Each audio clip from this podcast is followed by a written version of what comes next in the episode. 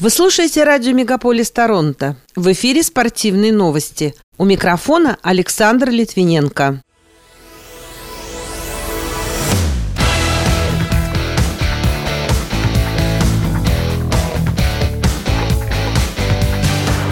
Канадка Макинтош выиграла золото Кубка мира по плаванию в Торонто. Торонто Мэйпл Ливс уступил акулам Сан-Хосе в рамках встречи регулярного сезона Национальной хоккейной лиги.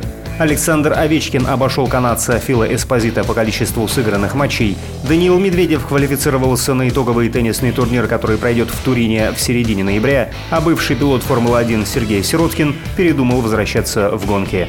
Эти и другие спортивные события Канады и России в этом выпуске на радио Мегаполис Торонто. В студии для вас работаю я, Александр Литвиненко. Здравствуйте.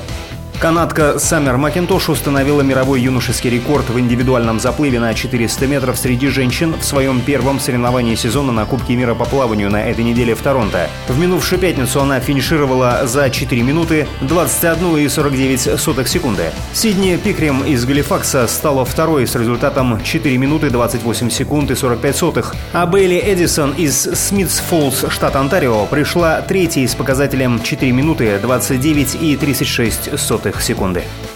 В минувшую субботу в Сан-Хосе на стадионе SAP Центр прошел очередной матч регулярного чемпионата Национальной хоккейной лиги между Сан-Хосе Шаркс и Торонто Мэпл Ливс. Победу в овертайме одержали хозяева со счетом 4-3. Дублем за акулу отметился нападающий Логан Кутюр. Еще по разу отличились Тимо Майер и Эрик Карлсон, забивший победный гол. Две результативные передачи на свой счет записал российский форвард Александр Барабанов.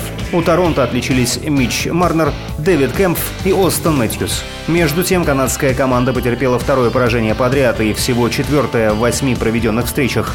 В Лос-Анджелесе на стадионе Crypto.com Арена скрестили клюшки местный Кингс и Виннипек Джетс. В этой встрече волевую победу одержали гости со счетом 6-4. При этом по ходу встречи они уступали в две шайбы. Таким образом, Виннипек одержал вторую победу подряд и четвертую в семи матчах. Лос-Анджелес потерпел пятое поражение в девяти играх. Капитан Вашингтон Капиталс Александр Овечкин сыграл в матче против Нэшвилл Предаторс, который закончился с результатом 3-0. Для 37-летнего россиянина эта встреча стала 1283-й в Национальной хоккейной лиге. Таким образом, он обошел по этому показателю канадца Фила Эспозита и сравнялся с Кеном Данейко. Лидирует по количеству матчей еще один представитель кленовых листьев – Патрик Марло, который за свою карьеру принял участие в 1779 играх. Американский боец с российским паспортом Джефф Монсон провел свой прощальный поединок, который состоялся в промоушене «Драка» против Александра Ильясова. Во втором раунде Ильясов нанес запрещенный удар ногой по голове лежащему Монсону. 51-летний боец не смог встать, а судьи приняли решение присвоить поединку статус несостоявшегося. В итоге Монсона унесли из октагона на носилках. Российский боец смешанных единоборств Оскар Аскаров, выступающий в наилегчайшем весе, заявил, что он расторг контракт с UFC из-за проблем со здоровьем. 15 октября он должен был провести бой против Брэндона Ройвелла в Лас-Вегасе, но снялся с поединка. Добавлю, что Аскаров провел 16 боев в смешанных единоборствах, в которых одержал 14 побед при одном поражении и одной ничьей. С детства у него были проблемы со слухом. В 2017 году он стал чемпионом Сурдлимпийских игр по вольной борьбе. Теннисист Даниил Медведев квалифицировался на итоговый турнир, который пройдет в Турине с 13 по 20 ноября, сообщает агентство Интерфакс. Ранее стало известно, что на соревнования в Италии уже отобрались Рафаэль Надаль, Карлос Алькарас, Каспер Рулт, Стефанос Циципас и Новак Джокович.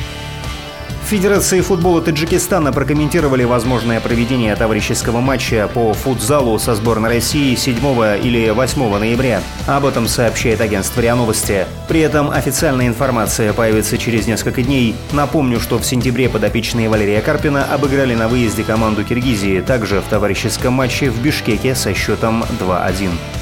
Бывший пилот Формулы-1 россиянин Сергей Сироткин заявил, что ждать его возвращения в гонке не стоит. Напомню, он выступал за Уильямс в сезоне 2018. Также он работал с командами Заубер, Рено и Макларен.